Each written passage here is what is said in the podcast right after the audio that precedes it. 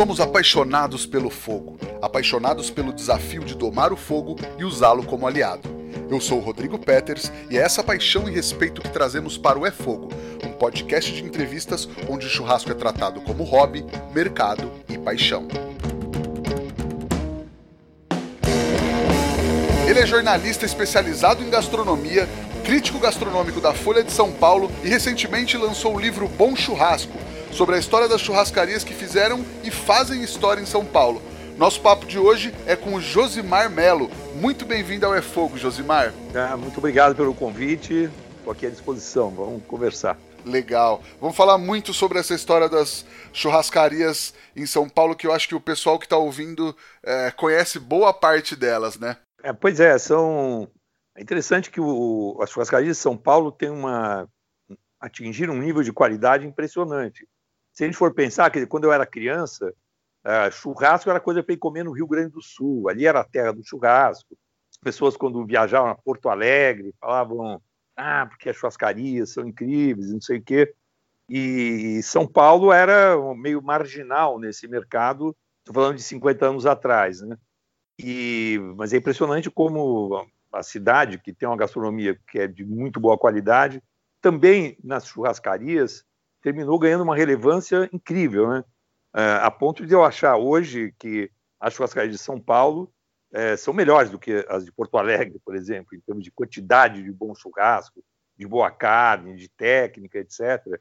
E frequentemente, mesmo quando eu vou a Buenos Aires, eu fico impressionado com a qualidade das churrascarias de São Paulo, que não é, repito, assim, não, não, não era considerado como o berço da boa carne, o berço das churrascarias mas ao longo dos anos e das décadas terminou virando um local de referência. Assim, eu adoro comer churrasco em São Paulo.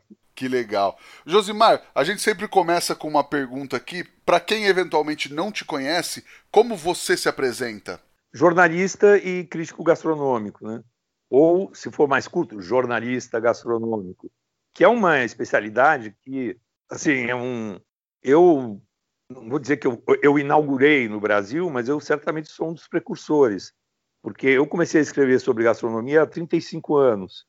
E essa figura um jornalista gastronômico, crítico gastronômico, não existia, né? É, a imprensa no Brasil, 35 anos atrás, é, quando eu comecei a escrever sobre isso, a imprensa tinha algum espaço, digamos, dedicado à gastronomia, mas era principalmente é, nas sessões de culinária os cadernos femininos. É, não tinha assim crítica de restaurantes, sabe? Tinha pouquíssimo. E quando tinha, não era bem crítica. Era alguém escrevendo, comentando um restaurante, falando mais da decoração e, e, e, do público que ia, gente bacana, ou gente jovem, ou gente chique, blá, blá, blá. É, mas é, a crítica da gastronomia, a crítica da comida, da cozinha, etc., era uma coisa que praticamente não existia e outros aspectos do que a gente chama hoje da imprensa gastronômica, como, por exemplo, crítica de vinhos, artigos sobre vinhos, perfil de chefes de cozinha, viagens gastronômicas, destinos gastronômicos, tudo isso que hoje faz parte de qualquer revista de gastronomia, qualquer, qualquer caderno de gastronomia, quando eu comecei não existia no Brasil. Eu lia é, revistas e jornais estrangeiros, tal, para tentar acompanhar isso, que já era uma paixão para mim. Mas realmente, basicamente, o que tinha na imprensa do Brasil ligada à comida eram é, sessões de receita, e inclusive com viés muito claro, que eram receitas para donas de casa, os cadernos femininos. Então, é, hoje, quando eu falo que eu sou jornalista gastronômico, é uma coisa que, é, enfim, ninguém estranha muito, mas 30 anos atrás, se eu saía e, e alguém me apresentava alguém que me conhecia me apresentava a outras pessoas, falava, ah, esse aqui é o Josimar, ele escreve sobre gastronomia e tal. Aí a pessoa falava, ah, então você deve conhecer meu primo, que também é gastro, ele fez medicina na USP e também se especializou em gastro. As pessoas confundiam gastroenterologia com gastronomia. Porque Caramba! Até mesmo a palavra gastronomia é uma palavra, enfim, 35 anos atrás, era uma palavra que não era muito popular, muito conhecida. Então, hoje eu, eu falo, eu sou um jornalista gastronômico, eu escrevo na Folha, eu faço programas de televisão, faço programas de rádio, eu escrevo em revistas, eu faço várias coisas em torno dessa figura do que seria um jornalista é especializado em gastronomia, que é o que eu sou. Mas antigamente isso era uma coisa meio bizarra e muito rara. Legal, maravilha. Acho que galera que está ouvindo agora deu para sentir o, o, peso desse, desse papo nosso aqui, como é que vai ser. Ô Josimar, e como é que surgiu o projeto é, desse registro da história das churrascarias paulistanas? Bom, eu escrevo sobre restaurante, como eu já disse, há, enfim, há mais de três décadas e tal. Então eu conheço muitos restaurantes do Brasil e do mundo, porque eu escrevo também, eu viajo bastante, faço viagens é, com foco também na gastronomia, para escrever reportagens e tal. Então, de uma forma geral, eu me interesso muito pelos restaurantes e conhecia a história dos restaurantes de São Paulo, conheço já há muito tempo, entre eles a história das churrascarias, né? E que eu acompanhei assim como consumidor, como cliente e como jornalista é, ao longo de décadas e, e pude constatar o, a, a, melhoria na qualidade né, da, da, da, de tudo nas churrascarias de São Paulo. Eu lembro antigamente churrascarias eram assim, coisas assim lá no centro da cidade, tinha a churrascaria Cabana, que aliás era dos pais do Máximo Ferrari, né, que teve o restaurante Máximo em São Paulo, que foi top. Então, ele desde criancinha ele, ele frequentava o mundo de restaurantes porque os pais deles tinham a churrascaria Cabana lá, na, lá no centro da cidade e tal, que depois fechou. E mas as churrascarias no início elas eram churrascarias que tinham assim é, algum algo de steakhouse, porque serviam é, serviam enfim porções de carne à la carte, mas elas sempre eram feitas no espeto, né? E ao, ao contrário das steakhouses tradicionais americanas, não sei o que, que aí as carnes não são feitas no steak, no espeto, são feitas direto na grelha. Ou tinha as rodízio, que antigamente aqui em São Paulo eram considerados restaurantes bem mais simples.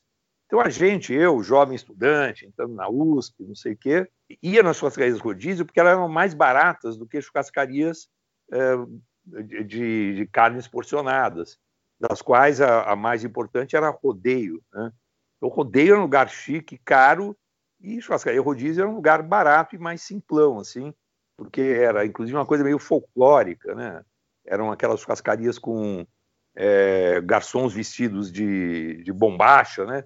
vestidos como, como gaúchos do Pampa, não sei o quê. E sempre a decoração era uma decoração meio parecendo uma, um galpão né? da, da de fazenda, gaúcho, etc.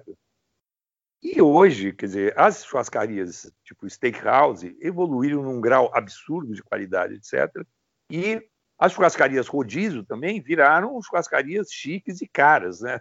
Acabou essa história que o rodízio era um lugar popular e tal. Então, eu já tinha muito isso na minha cabeça, eu conhecia muito essa história, mas o livro surgiu de uma oportunidade muito interessante que eu, eu fui procurado por uma rede de, eh, de churrascarias eh, simples, assim, de, de, de churrascarias de, de, shopping center e tal, né?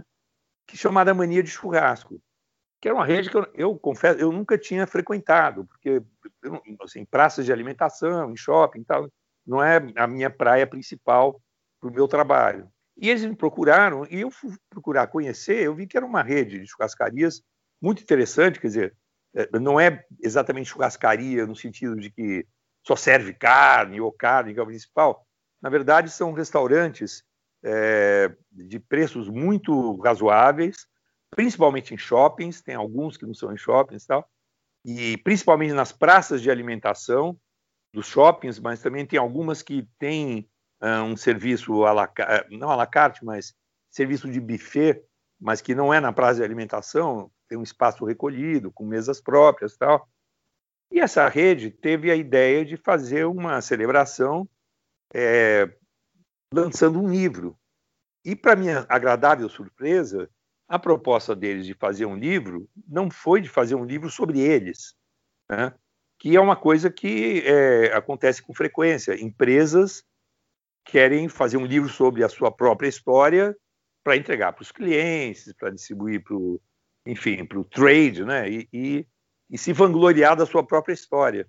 E eu fiquei muito agradavelmente surpreso de ver que, no caso do Mania de Churrasco, eles queriam fazer um livro homenageando o churrasco que é a matéria-prima principal deles, é o que eles servem. Mas eles mesmos dizem, eles, eles não se reivindicam de fazer o melhor churrasco. Eles fazem um bom churrasco, mas o melhor churrasco, para eles, eles sabem que está nas grandes churrascarias que marcaram a história do churrasco no Brasil e em São Paulo. E eu fiquei muito entusiasmado, porque eles me pediram para escrever um livro sobre isso, as grandes churrascarias de São Paulo, onde, obviamente, eu dediquei um capítulo a, a eles, né, que são é, os, autores desse livro, na verdade, são, os, é, são, são eles que é, viabilizaram a existência desse livro. Então, obviamente, tem um capítulo sobre eles, mas todos os outros capítulos estão falando de grandes churrascarias que marcaram e marcam a história de São Paulo. E isso é uma coisa deliciosa de escrever. É algo que eu acompanhei não desde assim o, o, o, nascimento, né? Quer dizer, algumas têm a minha idade, então obviamente eu não ia lá beber, mas são churrascarias que nos, nas últimas décadas eu acompanhei o desenvolvimento delas. São lugares que eu adoro e, e são lugares que cada um tem sua história para contar e muito a ensinar para as novas gerações que vierem a querer entrar nesse ramo delicioso, né, que é o, o do churrasco, que é das churrascarias, né? Foi essa história, foi essa gênese do livro, foi aí que ele nasceu. Legal, e, e, muito legal a ideia. Quem tiver a oportunidade depois de dar uma olhada no livro, ficou lindo, tem fotos maravilhosas e tal. Ô Josimar, e aí, é, você falou das steakhouse, falou do espeto corrido. É, a gente tem esses, esses vários tipos, entre aspas, de churrascaria, né? Na sua visão, tem como conceituar uma churrascaria? É, o que, que ela tem que ser para efetivamente ser chamada assim? Então, em resumo, uma boa churrascaria ela precisa ter a matéria-prima, que é a carne de qualidade, e a técnica. A técnica é, parece simples, né? É só fogo, calor, mas não é. Inclusive tem várias técnicas diferentes de fazer churrasco e tem várias outras técnicas, inclusive diferentes, de fazer assados, né? Carnes assadas, elas podem ser feitas de várias formas. Agora, só falando do churrasco, tem vários jeitos de fazer, desde o americano, que faz um churrasco tampando a carne para aproveitar a fumaça é, que termina defumando um pouco a carne ao mesmo tempo que está grelhando. Isso dá é, essa fumaça termina temperando a carne de um jeito, um jeito americano, por exemplo, até o jeito uruguaio, que coloca é, a brasa, enfim, faz a brasa ao lado da carne, não embaixo, né? E quando vai virando brasa, aí que ele vai trazendo para debaixo da carne na grelha. Enfim, tem o jeito é, da parrilha, né? Que é o jeito argentino, que parece com o uruguaio, mas só que no caso dos argentinos eles vão deixando a carne é, sempre em cima da, da, brasa já formada. E tem o jeito brasileiro. É, mas seja qual for o jeito, tem uma técnica que precisa ser dominada. E isso é uma arte. Não é todo mundo que sabe dominar bem a técnica é, de fazer o churrasco. Até a altura da carne, e cada peça de carne pode ter uma altura que varia. Né? Não são todas as carnes que ficam necessariamente no mesmo plano e no mesmo tempo. Então, a técnica é fundamental. E também, sempre, a matéria-prima, que é a carne. Isso é uma coisa que no Brasil teve uma evolução fantástica. Antigamente, a carne brasileira, que se usava na maioria das churrascarias, era o maior inimigo da qualidade do nosso churrasco. Era um carne só de gado zebuíno, é, às vezes criado nas piores condições. Então, as melhores churrascarias eram obrigadas a importar carne da Argentina, do Uruguai. E hoje nós temos no Brasil carnes da melhor qualidade, ou de raças europeias, ou de raças europeias cruzadas com raças uh, indianas, que são muito mais resistentes, mais rústicas. Então, esse cruzamento costuma ser benéfico, porque vem a qualidade da carcaça né, e da carne é, é, europeia, mas ao mesmo tempo tem um pouco da rusticidade, da capacidade de, de se adaptar ao meio dos zebuínos, tal. E hoje você tem carnes assim de uma qualidade excepcional, produzidas no Brasil. A gente não precisa mais depender da Argentina nem do Uruguai, muito menos da Austrália, ou sei lá, de outros países para se abastecer. Se você resolver esses dois fatores, são apenas dois, é a carne de boa qualidade e uma técnica bem desenvolvida e bem dominada pelo churrasqueiro, aí você consegue ter uma boa churrascaria, que aí pode ser do estilo é, argentino, brasileiro, uruguaio, tanto faz, mas vai ser uma boa churrascaria. Legal, legal. E aí os acompanhamentos, o mise-en-scène ali todo, também se acha que ajudam a compor essa mística da churrascaria, seja ela de qual é, estilo for? Olha, eu acho que os acompanhamentos são, são uma parte muito importante, porque eles terminam dando um pouco da cor local é, da, do, do, tipo de churrasco que a gente está comendo, né? Por exemplo, você vê no Pampa Gaúcho. O Pampa Gaúcho, é, no o sul do Brasil, é, é uma região que, na verdade, se confunde com o Pampa argentino e uruguaio. Quer dizer, o, o, a campanha do Rio Grande do Sul, né, que é o berço do churrasco brasileiro, né, dos, dos cowboys brasileiros, né, os gaúchos, que cuidam do, do, do gado e tal, tem muito em comum com a campanha é, Uruguai e Argentina. Agora, na hora de comer o churrasco, tem técnicas, por exemplo, que são meio comuns a todos. O fogo de chão, que a gente tem aqui no Rio Grande do Sul, que você pega a costela ou, ou pega as partes que você quiser enfim, do boi, você espeta uh, num, num, espeto ou improvisa espetos, aí você finca no chão tal, e no meio você põe a fogueira né, e vai assando em volta. Essa é uma técnica que existe no Brasil no Uruguai e na Argentina, você vai ver em todos esses lugares. Agora, na hora de comer essa carne, é diferente você comer ela com molho chimichurri, como na Argentina, porque é que os gaúchos não comem. Aqui, se você estiver do lado do Brasil, você vai comê-la com um vinagrete e com farofa. E não tem farofa ou a farinha pura, que eu já comi assim, você pega, você vai cortando as rascas de carne e passa na farinha e come.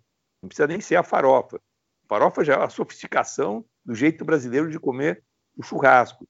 E eu acho muito gostoso que, se eu estou na Argentina, eu não faço a menor questão de pedir uma farofa para comer junto com o churrasco lá. Mas lá eu quero o molho chimichurri, lá eu vou querer umas batatas é, assadas com alho ou fritas com alho e tal. São ingredientes que dão uma cor local é, ao churrasco quando você está comendo. Então, os acompanhamentos eu acho importante. Se eu estiver no Brasil, eu peço farofa, eu quero farofa, peço arroz também, eu, sabe, eu começo a pedir um monte de coisa que me dá um, um sabor brasileiro para o churrasco. Em outros lugares, a gente vai pedir outras coisas que vão dar outro tipo de sabor. Então, eu acho que eh, prestar atenção nos acompanhamentos é, é, é importante também, porque isso termina compondo a, a, cor local, o sabor local daquele churrasco que você está comendo. Né? Legal, porque muitas vezes a técnica e, e, o corte, a técnica que a carne foi feita, às vezes chega a ser parecido, né? E, e os acompanhamentos que vão dar esse, é, esse sotaque local, né? Não, exatamente, né? O, o sei lá, o, o, o é um contrafilé. E, enfim, o, as, os, os cortes nem sempre são iguais. Né? Quer dizer, se você for pedir uma picanha, você sabe que você está no Brasil. Aí o corte é diferente. Mas o contrafilé, dependendo do nome que ele vai ter em cada lugar, é, aí né, é um contrafilé. Né? E o gosto também muda, né? Assim, se você for muito louco pro churrasco, você pode ver que até a carne, assim, o gosto vai mudar se ela foi feita na lenha, no fogo de lenha, que é um jeito mais uruguaio, que eles gostam de usar o fogo de lenha mais do que de carvão, é diferente do gosto que vai ter se for feito no carvão, como é mais habitual no Brasil e na Argentina. E a origem da carne também é, vai mudar. É, assim, você pode ter cortes muito parecidos quando você come numa steakhouse americana, mas a carne americana, por exemplo, a, a habitual é uma carne que eu não gosto muito, porque o, o gado americano ele em geral ele é criado é, comendo grão, comendo milho, comendo ração, comendo grãos. Isso dá, um, além de dar uma certa mar, um certo marmoreio para a carne que o grão costuma dar, isso também dá um sabor que é diferente. Então, assim, a, o, o churrasco americano, quando eu estou nos Estados Unidos, o churrasco habitual deles é, não me agrada tanto a carne, o gosto da carne, quanto a carne brasileira ou argentina ou uruguaia. Porque no Brasil, na Argentina, no Uruguai, o gado é criado a pasto. Aqui eles têm o hábito também de é, depois dar grãos nos últimos dois meses, sei lá, de um ou dois meses é, antes do abate, para ajudar no marmoreio e tal. Mas o gado é criado principalmente no pasto. E isso, o fato de comer pasto, comer capim, comer grama, que aliás é para isso que o boi foi feito. Né? O boi não foi feito para se alimentar de milho, certo? O boi foi feito, sim, a natureza fez o boi para comer pasto. Ele até tem, ele rumina. E se você, só que se você quiser fazer uma produção mais econômica e mais é, e mais, é, digamos assim, eficiente do ponto de vista econômico, você, em vez de ter milhões de quilômetros de pasto para o boi comer capim, você pode manter ele em currais menores e ficar dando, que é, que é o habitual nos Estados Unidos, e ficar dando para ele grão, grão, grão. É uma longa história, porque nos Estados Unidos tem um problema também de superprodução de milho, então eles têm que usar o milho para como ração, para um monte de coisa. Mas, concluindo, né, fechando-se a moral da história, o gado americano médio, ele come grão, come milho. Tanto que você vai numa super steakhouse bacanas lá, sempre tem assim, uh, eles avisam, grass feeds, uh, uh, o, o, boi, né? Eles avisam que o boi ele é grass feed, quer dizer, alimentado de capim, de grama e tal. Porque lá isso é exceção, não é o normal. Já no Brasil, o normal é que o boi come capim. O que acontece? Quando eu como um churrasco, mesmo num lugar assim médio, no Brasil, na Argentina, no Uruguai, eu sinto que a carne tem mais gosto de carne, tem uma cor mais, um gosto mais animal, um gosto mais é, um miscarado, sabe? Um gosto mesmo mais próximo da caça, né? Já nos Estados Unidos, você vai num lugar médio assim, comer e tem uns bifes lindos, você vê aqueles steaks maravilhosos, marmorizados, uma capa de gordura linda, enormes tal. A hora que você vai comer, eu sinto o gosto de, de, de grão, de cereal. Aí eu falo, pô, mas eu não estou aqui no steakhouse para comer cornflakes, entendeu? Para comer sucrilho, comer, é, é, sentir gosto de milho. Eu não estou no café da manhã, eu quero comer gosto de caça, mais próximo do que seja caça, um gosto mais animal. Então, mesmo quando os cortes podem ser parecidos, a origem do, do boi, do animal, pode fazer uma grande diferença. Se tiver gosto de cornflakes, eu estou fora.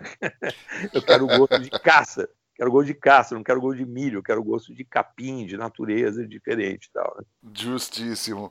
Josimar, aí você foi mergulhar na história das churrascarias como é que foi desenvolver esse trabalho, a pesquisa? Você achou muitas histórias curiosas? Não, é, tem histórias assim é, curiosíssimas assim, na assim, o interessante é que é, todas essas grandes churrascarias de São Paulo tiveram origens muito diferentes. Então, cada história é uma história.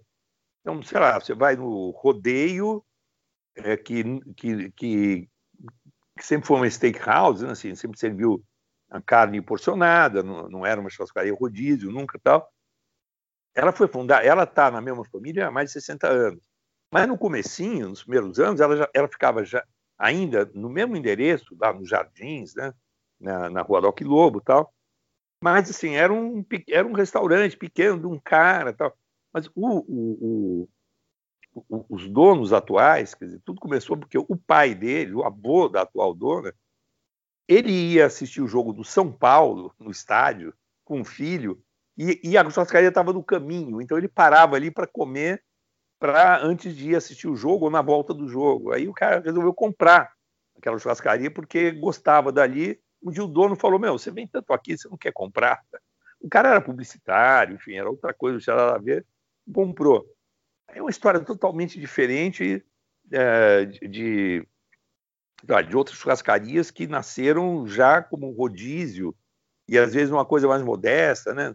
Uma fogo de chão que hoje não pertence mais, hoje virou uma multinacional, quer dizer, os donos hoje é um, o dono da fogo de chão hoje em dia é um é um, uma empresa, é um banco de investimento, então nem tem dono mais, tal. Mas ela nasceu e virou um fenômeno a partir de dois irmãos gaúchos que eram amigos de outros dois irmãos e que começaram trabalhando de garçom, lavando espeto, não sei o quê. E aí, enfim, um dia foram para o Rio de Janeiro trabalhar em churrascaria, rodízio também, lavando espeto, servindo de garçom.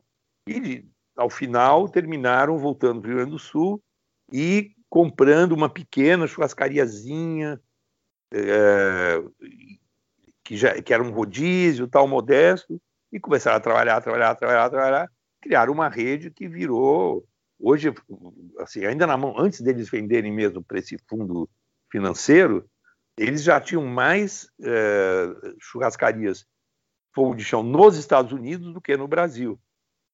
E aí o curioso que é, eles criaram essa rede gigantesca, levaram o nome do Brasil para fora do Brasil com esse negócio de rodízio, o que é interessante porque até, sei lá, 20 anos atrás, 25 anos atrás, é, churrasco fora do Brasil, churrasco era coisa de argentino. E com razão, enfim, eles eram os, os experts do churrasco. Então, fora do, do, Brasil, se alguém queria comer uma carne, ia procurar uma parrilha argentina. Era isso que as pessoas buscavam. E, e se alguém que não era argentino e estava fora do, fora do Brasil, né, quisesse fazer uma churrascaria com gosto sul-americano, do Pampa Gaúcho e tal, inventava um nome meio argentino, mesmo que o cara não fosse argentino o cara fosse chinês, ele abria um restaurante de churrasco, dava um nome argentino e tal. E a Fogo de Chão foi é, uma das responsáveis, o Barbacoa também, é, mas especialmente Fogo de Chão, uma das responsáveis para mudar esse paradigma do churrasco latino-americano fora é, da América Latina. As pessoas começaram a entender que o Brasil também era sinônimo de churrasco mas um churrasco servido de um jeito diferente, que era o jeito do rodízio, né, do espeto corrido. E tudo isso começou com dois jovens gauchinhos ali, irmãos, com outros dois irmãos, que eram amigos. Então, esses quatro caras criaram a rede de fogo de chão. Depois, algum um tempo atrás, é, os, os, dois eles se separaram, quer dizer, os dois dos irmãos venderam a parte deles para esses dois irmãos, os irmãos Kozer, é, que, que continuaram com a fogo de chão, terminaram vendendo aquilo que já tinha virado um império. E, curiosamente, os dois continuaram uh, fazendo churrasco. Então, um, e estão no livro também as atuais churrascarias dos dois. Um deles criou a NB Steak, que é um rodízio interessante, porque ele tem um serviço mais enxuto, é menos aquela loucura de espeto correndo o salão, que os, o, as carnes vêm em travessas e tem menos quantidade, eles não se orgulham, temos 40 cortes, porque aquilo fica aquela loucura do salão, tem menos, tal, chama NB Steak. E o outro irmão comprou a 348, Corrientes 348, que era uma churrascaria argentina, uma parrilla é, de um argentino aqui em São Paulo. Esse argentino morreu, e mas, logo antes de morrer, mas ele já estava doente e tal, terminou vendendo a boa parte desse grupo, né, dessa churrascaria, é, da qual a sua viúva continua sócia, e ainda um outro sócio menor tal, mas a maior parte terminou sendo comprada por um dos irmãos Kozer, que foi fundador da, da Fogo de Chão. E hoje a 348, ou Correntes 348, que se chama, é, virou uma rede também em São Paulo, uma rede de, de steakhouses, assim, elegantes, bonitas e tal. Então você vê, dizer, a coisa nasceu ali atrás de um, num pequeno lugarejo eh, do Rio Grande do Sul, que não era nem Porto Alegre, e dois irmãos que foram lavar prato em, em churrascaria, terminaram criando um império fogo de chão, que venderam, e, mas continuam é, com grandes estabelecimentos. Então, isso é, como eu falei, aí você compara com a história do rodeio, totalmente diferente, entendeu? Então, é, é o gostoso do livro é você ver é, das trajetórias tão diferentes que cada um desses lugares terminou desenvolvendo até se solidificar como um grande endereço de churrasco de São Paulo. Legal. E acho que também tem a questão de cada uma das casas citadas no livro tem a sua característica e a sua contribuição para o mercado, né? Não, não, é verdade, porque cada uma delas, digamos, é uma lição, é uma história. O Dinhos Place, entendeu? Que também não é, é a família dele veio de uma outra história que não tinha nada a ver com o churrasco gaúcho, né? O, o, o Baiá, que é uma cadeia que também hoje é internacional e que terminou sendo fundada por, por alguns sócios, mas o, o, sócio que rapidamente comprou a parte de todos os outros Belarmino Iglesias era um galego, assim, era um migrante da Galícia, da Espanha, né, que chegou no Brasil sem um tostão, e, e, aí foi, enfim, foi atrás de. Aliás, ele, ele esse Belarmino Iglesias, que já morreu, né, mas tem o Belarmino Iglesias filho, que hoje é o líder aí do grupo e tal, mas o pai, ele chegou, ele foi trabalhar, quando ele chegou ele foi trabalhar para lavar prato, não sei o quê, justamente no restaurante dos pais do Máximo Ferrari, que depois virou o dono do restaurante Máximo, que hoje já fechou, mas que durante 20, mais de 20 anos foi o símbolo da elegância e do poder da gastronomia em São Paulo, restaurante Máximo, né? E os pais do Máximo, como eu mencionei, acho que anteriormente, tinham uma churrascaria Cabana, né, na Avenida Rio Branco, no centro antigo de São Paulo. E o Belarmino Iglesias trabalhou lá como garçom, como lavador de pratos, não sei o quê, para os pais do Máximo Ferrari. Né? E depois que ele saiu e foi trabalhar numa outra churrascaria, é, e dessa churrascaria que, que, que alguns donos saíram e foram criar a churrascaria Rubaiá, o Baby Beef Rubaiá, onde ele entrou de sócio, e, porque a essa altura ele já era maître, e era um cara muito articulado, muito simpático, muito carismático e tal. Aí, nessa nova, ele entrou né, como sócio e terminou comprando a parte dos outros sócios e tal. E a Cubaiá terminou virando também uma rede que hoje é internacional. Tem restaurantes na, na, na Espanha, na Argentina, no México, no Chile e, e, e, no Brasil também, em várias cidades e tal. Então, é uma outra história totalmente diferente. Então, isso é interessante, como eu tinha dito, acho no começo, que você lê o livro, as pessoas que tenham interesse em um dia entrar nesse mercado, né, fazer churrasco profissionalmente, é, vender churrasco como restaurante, vão ver tantas histórias, tantos exemplos, tantos caminhos que podem ser seguidos né, para chegar ao lugar que essas grandes churrascarias chegaram. Né? A Bassi. O Bassi é outra história impressionante também. Marcos Bassi, que era o. Enfim, ele era um rapazinho, uma criança, assim, que nasceu pobre, não sei o quê, e vendia miúdos no mercado. É, enfim, dali virou o, o, passo que ele deu, assim, convencer a mãe a comprar um pequeno açougue, foi uma coisa de louco. Aí o açougue, ele tinha um açougue, ele não tinha churrascaria. Só que ele sacou que o melhor jeito dele vender a carne base, vender a carne deles, era ficar fazendo um churrasquinho ali para dar para as pessoas experimentarem e tal. Terminou abrindo um restaurante, o restaurante virou um fenômeno também. E mas o Bassi, antes de ser o restaurante, sempre foi uma marca de carne, um açougue, né? Ele sempre falou, eu sou açougueiro tal. Não sou restaurateur, sou açougueiro. Agora, a carne que eu, que eu, enfim, seleciono, que eu corto, que eu embalo, eu também gosto de servir. Então, ele servia e até hoje está lá a, a, viúva dele, as filhas, tocando uh, o templo da carne, que chama, né? O restaurante deles seguindo uma coisa do Marcos Bassi, que ele não nasceu como churrasqueiro, nasceu como açougueiro. Então é um outro caminho, quer dizer, cada lugar ali mostra uma possibilidade de você uh, desenvolver o seu prazer pelo churrasco, né? Legal. E aí, inclusive, no caso do Bassi, no caso do Debete também, é, algumas dessas casas têm figuras muito importantes é, também para o mercado e para dar uma personificação na marca, né? No caso desses dois, por exemplo. Não é, o Debete também, é, é, antes de tudo, um açougueiro.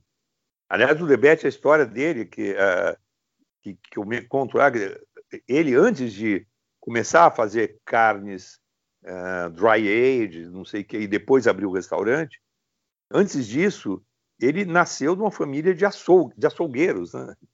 Então, assim, perto da minha casa tem um açougue, por exemplo, uh, teve um açougue que era da rede de açougue da família dele.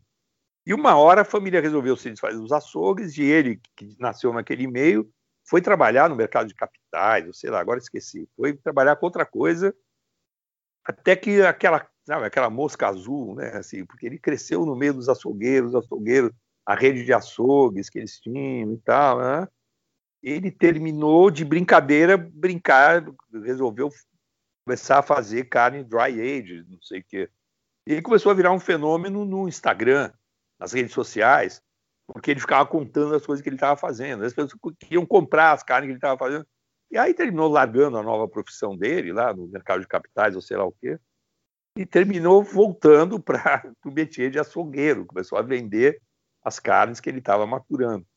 E aí chegou uma hora abrir o restaurante também e também virou um fenômeno, né? Legal, não dá para não dá para fugir muito, né, do, do que a gente tem que acabar fazendo, né? Não é, quando tá na veia, né, quando tá no sangue, é, é difícil escapar, né? e aí você viu uma evolução uma inovação das casas em relação à técnica de churrasco, é, porque antes era mais ou só grelha ou só espeto, e aí o pessoal tem, você tem visto técnicas novas nas churrascarias? Olha, hoje Técnicas novas, não. É, o que eu vejo principalmente é o aprimoramento é, das velhas técnicas. Né? Alguns lugares que começam a botar, é, assim, botar é, madeira também para queimar junto com o, com, com o carvão, é, pessoas que passaram a, a, se dedicar à maturação da carne, né? porque a carne é, assim, como eu falei, no, antigamente o maior inimigo da churrascaria brasileira era a carne, era a qualidade da carne. Né? E hoje você tem gente como o Debet, que faz o dry aged, que dry aged é uma técnica de é, maturação da carne antes de você levar para a grelha, né? Mas é uma, a, a, digamos assim, não é uma mudança na técnica da grelha, é uma técnica de preparar a carne, né? Então, é, a coisa do dry age é uma novidade, né, de, de, você é, elaborar o produto de uma certa maneira antes de levar à grelha.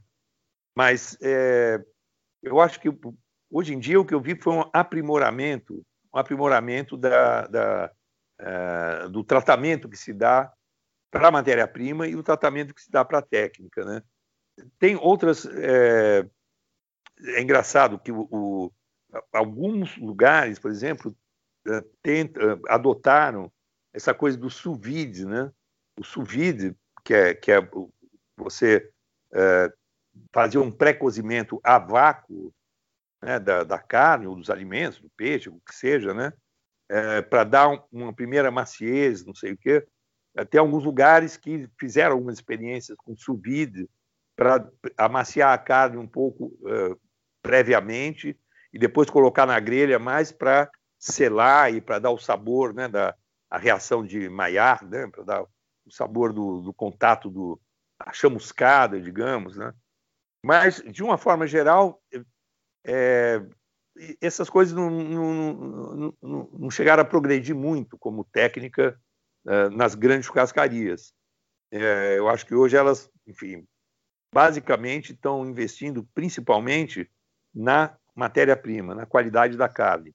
Seja fazendo uma maturação diferenciada antes de levar para a grelha, seja selecionando a, a carne, né, que é uma coisa, por exemplo, que o pessoal do Varanda né, sempre foi especialista nisso, porque o Varanda Grill, que, que é outra das churrascarias que estão lá, uh, que foram, enfim, selecionadas para o livro, é, o dono do Varanda Grill, ele também não começou como churrasqueiro e nem como açougueiro. Ele começou como pecuarista. O negócio do cara, né, do Silvio Lazzarini, era trabalhar no campo, trabalhar no, na seleção do boi, na qualidade do boi, na genética do boi, no cruzamento, etc, etc. Então, é, é, outro que é, é, esse outro caminho que ele, antes de, de se aperfeiçoar no controle da grelha, né, da técnica, ele se aperfeiçoou no controle da carne, da matéria-prima, que, é, é, como eu falei, que foi a grande evolução no Brasil, né? porque a, a, grelha, a técnica, eu imagino que 35 anos atrás, tinha um monte de gaúcho, paulista e carioca, não sei o quê, que já sabia dominar fogo, quer dizer, saber que não adianta você ah, é a hora que está saindo chama no carvão, você põe a carne. Não, pelo amor de Deus, paciência. Espera baixar a chama, espera o carvão ficar branco, espera virar brasa tal. Isso, acho que 35 anos atrás, quando eu comecei a escrever sobre isso, já tinha gente que tinha essa capacidade e tal. Só que trabalhava com uma matéria-prima, com uma carne que era é, sofrível, né? E hoje, então você pega caras como o Silvio Lazzarini, que está lá de olho na, é, na, na, assim, na qualidade do boi, na criação do boi, pasto que ele está comendo, na, sabe, na marmorização da carne e tal. Então você tem essa, essa leva de pessoas preocupadas com eh, a qualidade da carne. O Dinhos Place, por exemplo, o, o, o, o Fuad, né, Zegaib, o dono, e o filho dele, o Paulo, tá, eles foram pioneiros nas churrascarias de São Paulo a introduzir o dry aged, porque antes de ter fornecimento de dry aged, antes do Debete começar a fazer é, dry aged para vender e etc, é, não tinha fornecimento de dry aged. Então, quando o, o, o Jeans Place se interessou nesse negócio, eles criaram uma câmera de é, é, maturação a seco dentro do restaurante. E em vez de comprar de um fornecedor, eles começaram a é, maturar a seco dentro do restaurante. E eles apareceram com essa novidade, uma novidade difícil de, de pegar, porque ninguém conhecia esse negócio tal. É, mas eu lembro que nessa época, que já faz sabe, uns 15 anos, já faz um tempo, eu lembro que em Nova York, eu ia para Nova York, e as churrascarias, várias steakhouses, só serviam dry aged. E tinha até algumas que faziam o seguinte: a, elas tinham a câmara de uh, maturação delas a seco, né?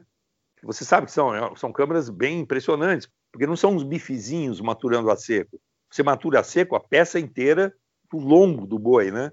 Então você pega toda aquela parte da costela, que vai desde a parte do, do bife de chouriço, que, que, na Argentina também chamam de bife angosto, porque é a parte mais estreitinha, né, da, costela. Aí você vai subindo, subindo, até chegar na parte da frente, que tem uh, o bife ancho, que quer dizer largo, né, o bife largo, que a gente chama de filé de costela no Brasil e tal. Então você tem aquela peça inteira, assim, dois metros de, de, de carne, ficando preta dentro da câmara de maturação a seco. Então é uma coisa impressionante, impactante. Em Nova York, naquela época, já você tinha os restaurantes com essas câmaras, que não só elas tinham portas de vidro, que dentro do restaurante você podia vê-las, como também elas ficavam na parede que dava para a rua, e eles botavam uma janela ali na rua, até hoje tem. Você passa na rua, você vê aquela câmara de maturação a seco. Mas no Brasil ninguém conhecia.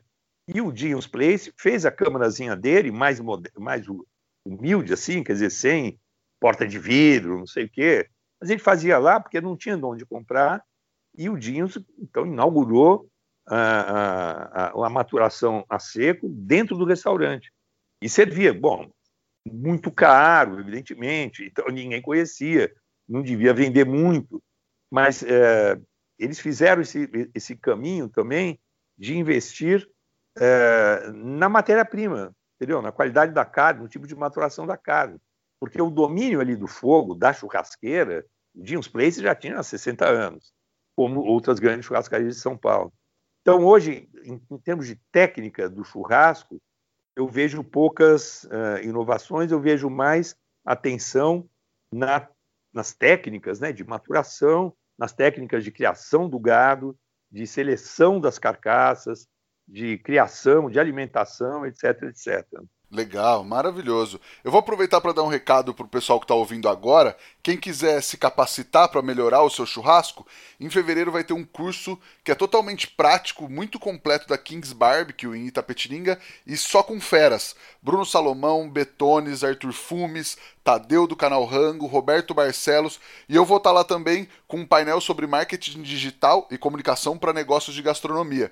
Então já se programa que o curso é, logo no início de fevereiro entre em contato com a Kings, faz sua inscrição porque é uma baita oportunidade para aprender tudo sobre esse mercado do American Barbecue que está crescendo bastante no Brasil. E aí, Josimar, é, teve a pandemia, as churrascarias é, passaram, assim como todos os restaurantes, passaram por um momento complicado. Já via-se é, dizendo que o modelo de churrascaria está em queda. É, como é que você vê o cenário nesse momento? Olha, é, bom, o cenário da churrascaria e de todos os restaurantes é trágico e tal, né? Espero que a gente saia logo dessa, mas obviamente é, é a, a churrascaria me lembra um pouco a pizzaria. Você pode pedir pizza em casa e ser boa, você pode pedir um churrasco em casa e ser bom. Nos dois casos, é, pedir em casa provavelmente vai ser melhor do que você tentar fazer em casa, porque é, você não vai ter uma pizza com 300, uma, um forno de pizza, sabe, com a temperatura de 300, 350 graus, para fazer exatamente aquela pizza. Então, você vai fazer sua pizza em casa, você consegue fazer, mas a menos que você, sei lá, more numa bela casa, com um belo quintal, uma bela, é, é, um belo forno de pizza, com lenha, né? Mas, digamos, se é a exceção, a maioria de nós não vai ter isso, então você pede a pizza em casa, é um jeito de, enfim, você é, sentir aquele gostinho do forno, da pizza, do, da lenha queimando a 350 graus, etc.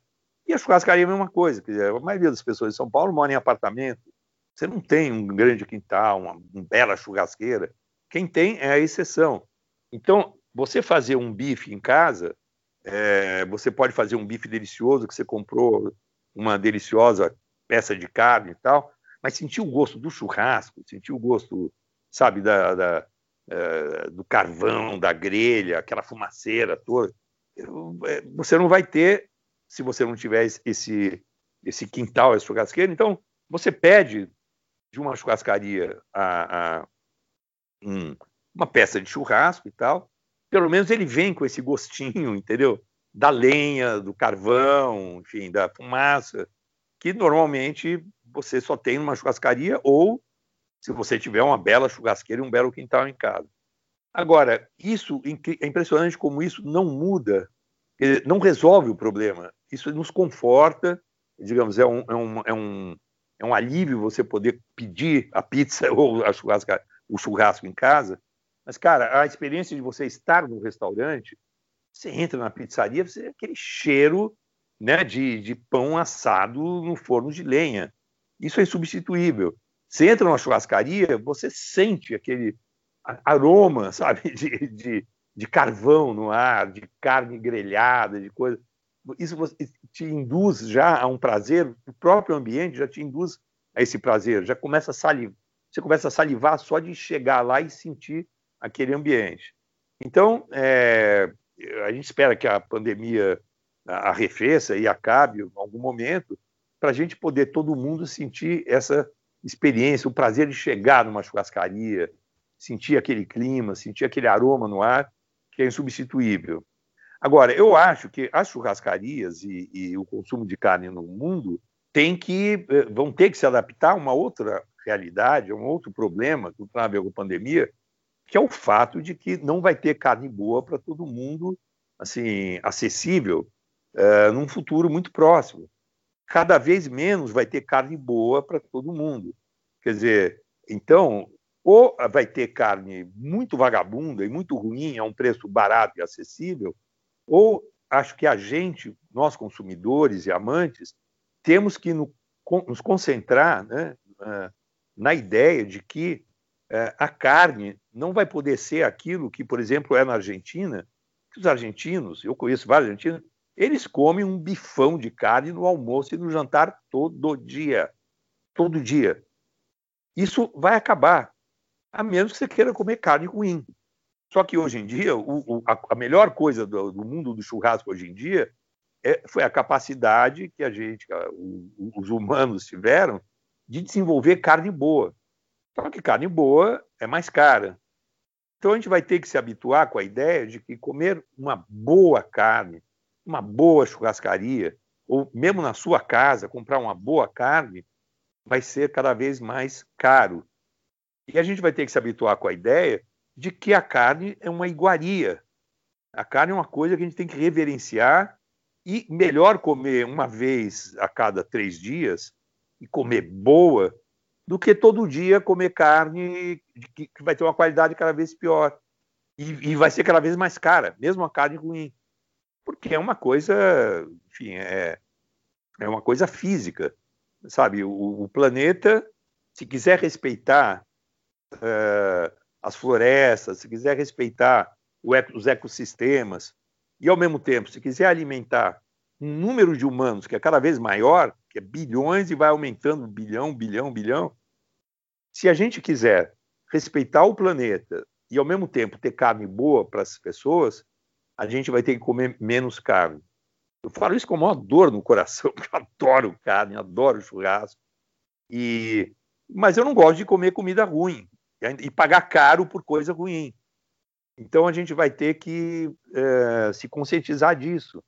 E, e, eu acho que a gente está. O, o, caminho interessante é que as pessoas que gostam de carne, de churrasco, estão cada vez mais querendo estudar, entender, fazer direito. Então, porque é isso. Em vez de comer todo dia um bifezinho chechelento, vamos comer um bifão maravilhoso, bem feito, a cada três dias. Entendeu? Vai valer a pena. Até porque, se você aprender a comprar uma carne boa e aprender a fazê-la bem, é... depois você não vai conseguir comer bifinho checheleto, porque você vai aumentar o seu grau de exigência, de conhecimento, de cultura, de intelecto daquilo. Você vai falar: meu, eu não consigo comer mais é, carne ruim, entendeu? Que veio de, de sabe, da, de floresta amazônica derrubada uns caras, uns canalhas, que vão lá e, e soltam o gado de qualquer jeito e não está nem aí para a qualidade do gado e nem para a criação direito, quer saber. O cara quer ganhar dinheiro, derruba a floresta e vai lá e fica para vender carne vagabunda, entendeu? A gente tem que dizer não para essa carne vagabunda e falar sim para carne boa, aprender a, a, a, conhecer a carne boa, aprender a, a se disciplinar para gastar um pouco mais, para comprar uma carne que vale a pena gastar um pouco mais, a fazer direitinho, aprender a produzir ela, produzir não, a confeccionar o churrasco direitinho para não desperdiçar aquela carne boa e provavelmente fazer isso menos vezes por semana ou por mês do que a gente costumava fazer, mas não vamos dar mole para quem está vendendo produto ruim, porque isso é ruim para todo mundo. Perfeito, justíssimo. Josimar, vamos pro Lenha na Fogueira, que é onde a gente fala de polêmica? Hum, vamos lá, estou aqui. Estou em plena happy hour, estou aqui com o meu copinho aqui na mão. Justo, justo. Ser crítico de gastronomia é só comer e falar se gostou e não gostou? Não, não, olha, é, gostar ou não gostar é uma coisa que todo mundo é, tem o direito de, de, de gostar e não gostar. Entendeu? Qualquer um, não precisa ser crítico de gastronomia. Agora, se você quiser ser crítico de gastronomia, quiser ganhar dinheiro com isso, quiser cobrar do leitor do jornal que ele pague a assinatura para te ler, etc., você não pode ser apenas uma pessoa que gosta e não gosta, porque isso todos nós gostamos ou não gostamos de qualquer coisa. Eu posso gostar e não gostar de uma ópera que eu ouvi, de uma música, de um quadro, mas se eu quiser ganhar dinheiro para falar disso, você precisa ter muito estudo, muito conhecimento e muita prática para ser um crítico com C maiúsculo, de qualquer coisa, hein? De gastronomia, ou de teatro, ou de cinema, ou de livro. Você precisa conhecer, treinar, passar muito perrengue, estudar, para poder ter o direito de cobrar das pessoas, entendeu? Que elas paguem para ouvir a sua opinião. Então, não é só. Porque falar que gostei ou não gostei é fácil. Eu falo isso o tempo inteiro de qualquer coisa. Eu falo isso de mulher, e quem falou que eu entendo de mulher? Até hoje eu não aprendi a entender uma mulher. E posso falar, gostei ou não gostei, porque aí isso é um direito de qualquer um. Legal, e nem, e nem sempre uma coisa que você não gostou, é, as pessoas também não vão gostar, né? Se você vai ser um crítico de gastronomia, você tem que transmitir não apenas é, o que você gostou ou não gostou, uma opinião. Boa parte do que você vai fazer, e talvez mais importante do que a sua opinião, 70%, 80% do que você vai dizer tem que ter um fundamento técnico, tem que ser informação clara para as pessoas que estão te lendo, te ouvindo, te assistindo. Então, você vai num restaurante, você tem que dizer para a pessoa se aquilo é comida toscana ou comida chinesa, se aquilo lá está sendo feito é, de um jeito clássico ou de um jeito moderno. Você tem que descrever essas coisas, o tipo de produto que utiliza, isso tudo não é questão de opinião do crítico, é informação. Você tem que dizer, olha, esse macarrão é um macarrão de segunda qualidade, a matéria-prima não é boa. Ou, não, nossa, esse macarrão é de grano duro, usou, foi feito com a máquina de extrusão com bico de cobre na Emília-Romanha, entendeu? Esse tipo de informação é importante, porque a pessoa que está lendo, se ela depois gostar daquele macarrão, é importante ela saber como é que foi a extrusão daquela massa, que, entendeu? é, que tipo de, de grão que foi usado para fazer a massa, etc. E você tem que entender das técnicas, tem que dizer, olha, isso cozinhou demais, ou cozinhou de menos, está al dente, está al dente demais, está al dente de menos. não é assim a tradição italiana. Tudo isso não é opinião. Você dizer que cozinhou pouco ou muito é uma questão de informação. Se você precisa ter cultura, você precisa ter repertório, precisa ter viajado, precisa ter conhecido, para dizer se esse é o jeito que se cozinha na Itália ou não.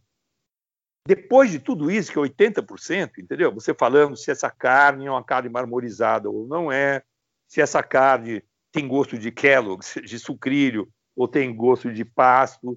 Depois que você fala isso, que isso é informação, é, veja bem, você pode gostar de, pode ser americano e gostar de carne com gosto de milho. Eu posso ser gaúcho e gostar de carne com gosto de pasto.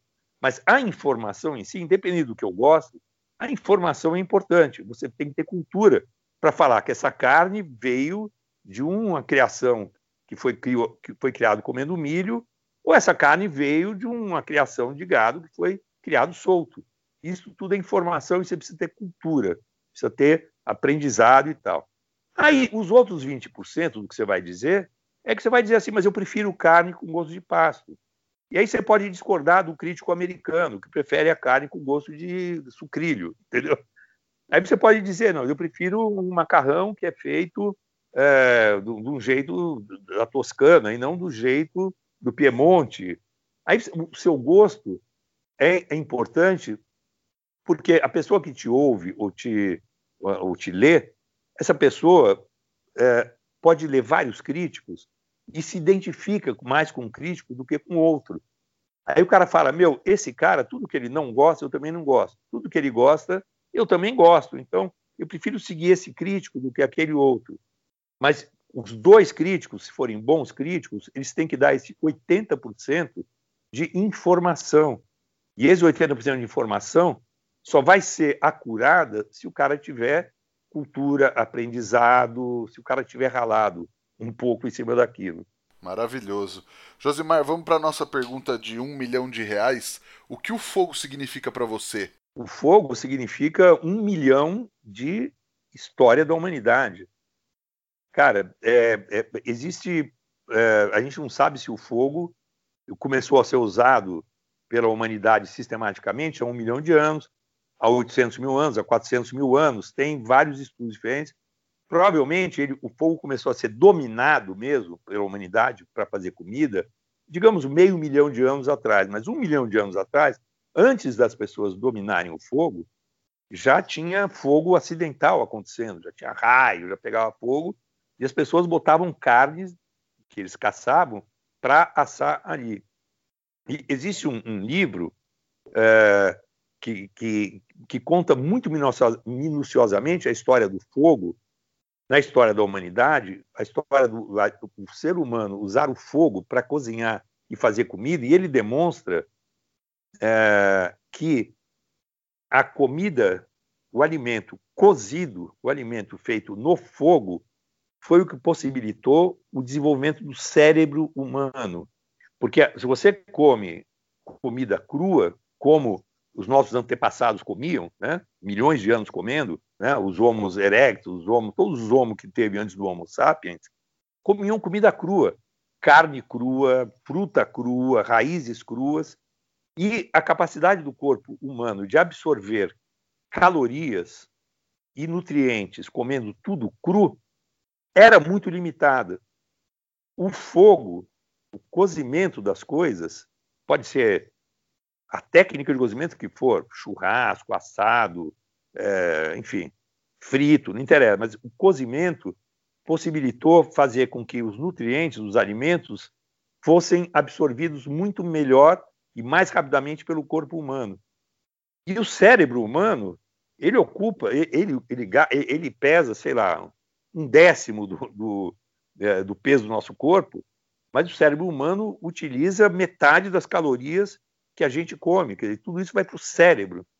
E o cozimento, o fogo, o, o, nome do livro desse cara que eu li, que é um antropólogo americano, inclusive chama Fire, né? É, o fogo é que possibilitou a, humanidade fazer com que os alimentos fossem mais absorvidos, as calorias, os nutrientes mais, fossem mais absorvidos pelo corpo e, puder, e o cérebro pudesse usar o que ele precisava.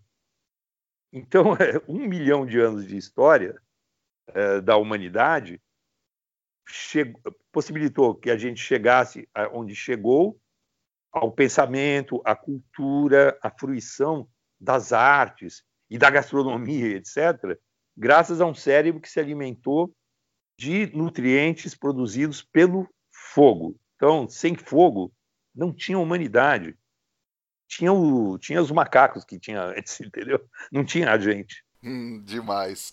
Josimar, você tem alguma coisa para indicar para o pessoal assistir, ler ou visitar, além do seu livro, é claro, e do Fire, que você acabou de falar também? Olha, uh, aliás, desculpe, o livro não se chama Fire, o, o título em inglês é ótimo, é Catching Fire, Pegando Fogo. Ah, é um trocadilho genial, Catching Fire.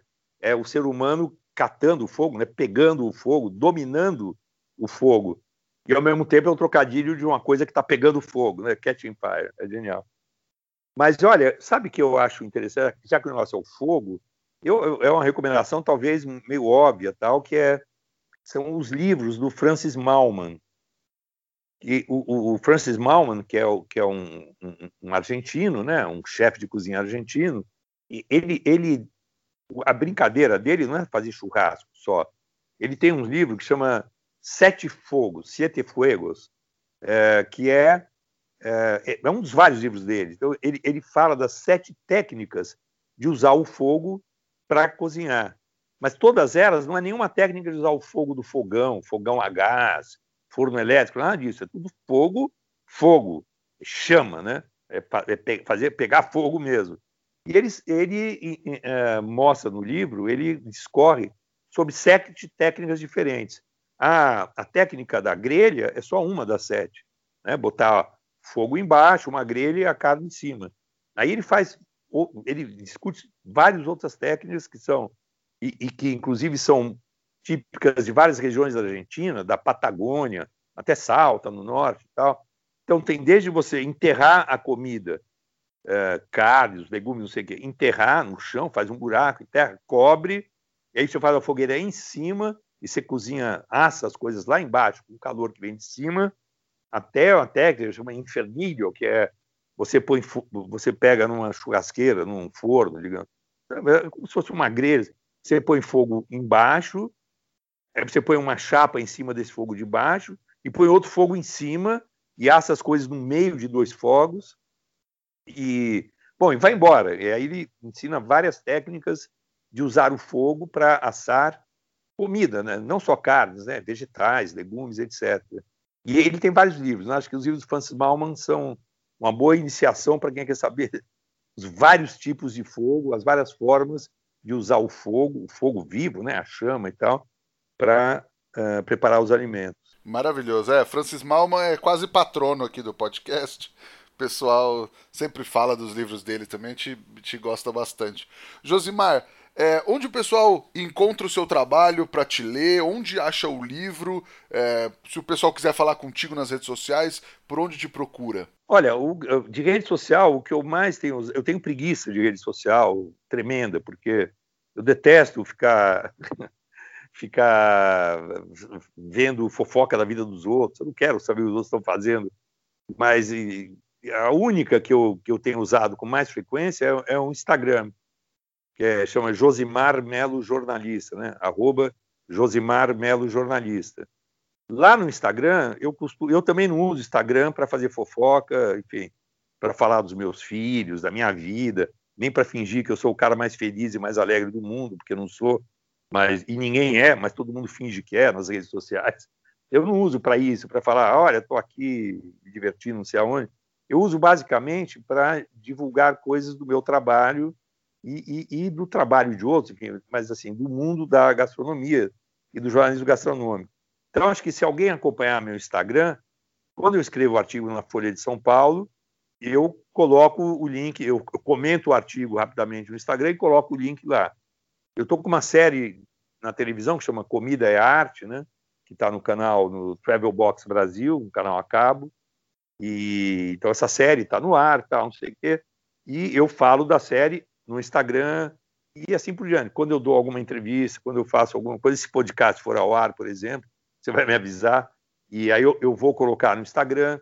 Então, as pessoas que quiserem acompanhar o meu trabalho, Eu também tenho Facebook, tenho não sei o quê, tenho outras coisas chatas tal. Mas é o, o que eu mais o que é o mais rápido, assim, que eu mais tenho uma, é o Instagram. Então, se você acompanhar o meu Instagram, você vai saber que eu tô no seu podcast, vai saber que eu escrevi na Folha hoje sobre não sei o quê, que eu estou lançando livro tal. É, é, um, é, um, jeito de saber. Legal. Nós também estamos no Instagram, no arroba efogopod, e o meu Instagram pessoal é o arroba rodrigopeters. Gente, Pega esse link, manda para os amigos, ajuda a gente sempre, a ajuda de vocês na divulgação é sempre muito boa. E eu queria agradecer muito, Josimar, esse papo que a gente teve. Acho que foi uma história muito rica a gente falar das churrascarias. Acho que muita gente que ouve a gente gosta, frequenta, cresceu indo em churrascaria e é, um, é uma entidade da, da, culinária brasileira, né? É verdade. Bom, eu que agradeço a oportunidade de conversar com você e com seus ouvintes. E ah, foi uma conversa deliciosa. Eu já estou na terceira dose aqui, bebendo enquanto conversamos e espero não ter falado demais e, e ter sido útil aí para os seus ouvintes. Imagina, eu aposto que todo mundo gostou muito do papo. Muito obrigado mais uma vez. Muito obrigado a Kings Barbecue pela parceria de sempre. E muito obrigado a vocês que nos ouviram até agora. Até a próxima semana. Tchau!